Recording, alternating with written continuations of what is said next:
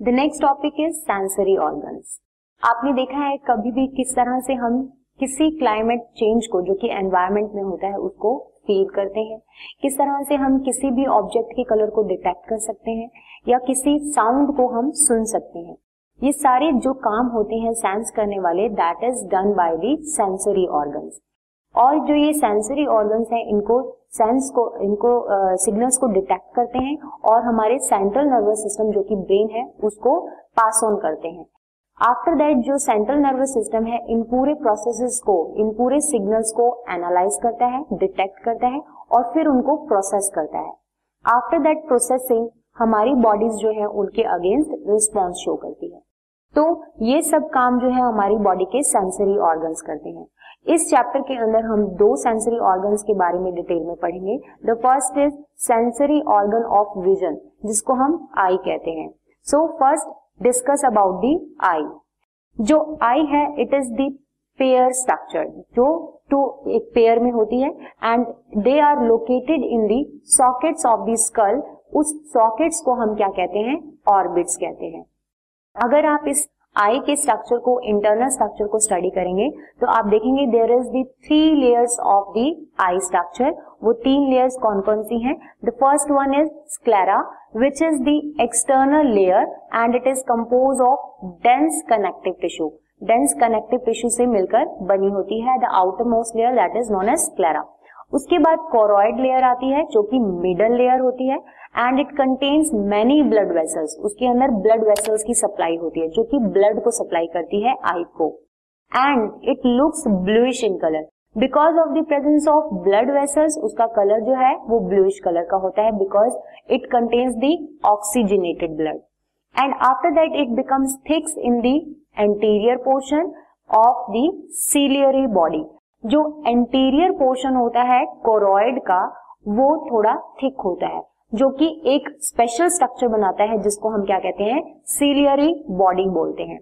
And the other is cornea which is the anterior portion of this layer जो anterior portion होता है, इस layer का वो कॉर्निया बनाता है। After that the ciliary body जो होती है, जो कोरॉइड का स्ट्रक्चर होता है कोरॉइड जो लेयर होती है दैट सीलियरी बॉडी जो है it continuous to the forward direction and it forms a pigmented structure and opaque structure which is known as iris जो सीलियरी बॉडी है, वो एक extended forward branches like structure बनाती है, जिसको हम आयरिस कहते हैं।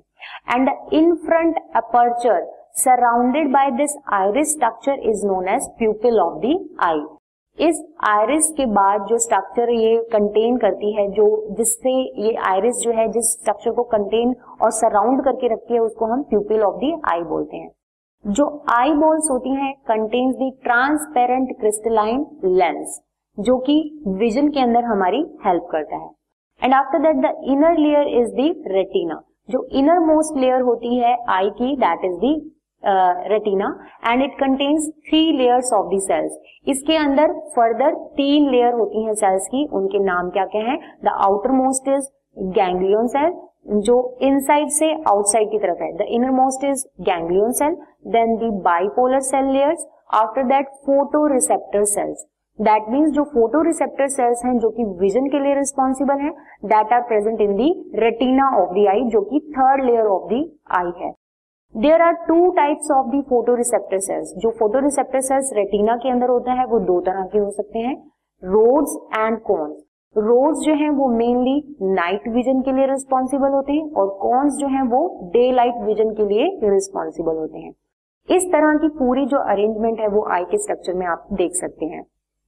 यहाँ पर आप बेटर अंडरस्टैंड करेंगे थ्रू दिस डायग्राम आई के अंदर क्या क्या चीज़ें होती हैं। The first is it is made up of three layers जो तीन लेयर हैं वो कौन कौन सी हैं? The middle one is retina this is the middle layer the sorry inner most layer and the middle layer is known as choroid choroid layer जो है, वो पोस्टीरियर साइड में this is the posterior side this is the anterior side posterior side पे थोड़ा thin structure होता है but anterior side पर यही स्ट्रक्चर कोरॉइड का थोड़ा थिक हो जाता है and it will form a pigmented structure जिसको हम आयरिस कहते हैं. This is the iris of the eye जो कि कोरॉइड लेयर से बनता है.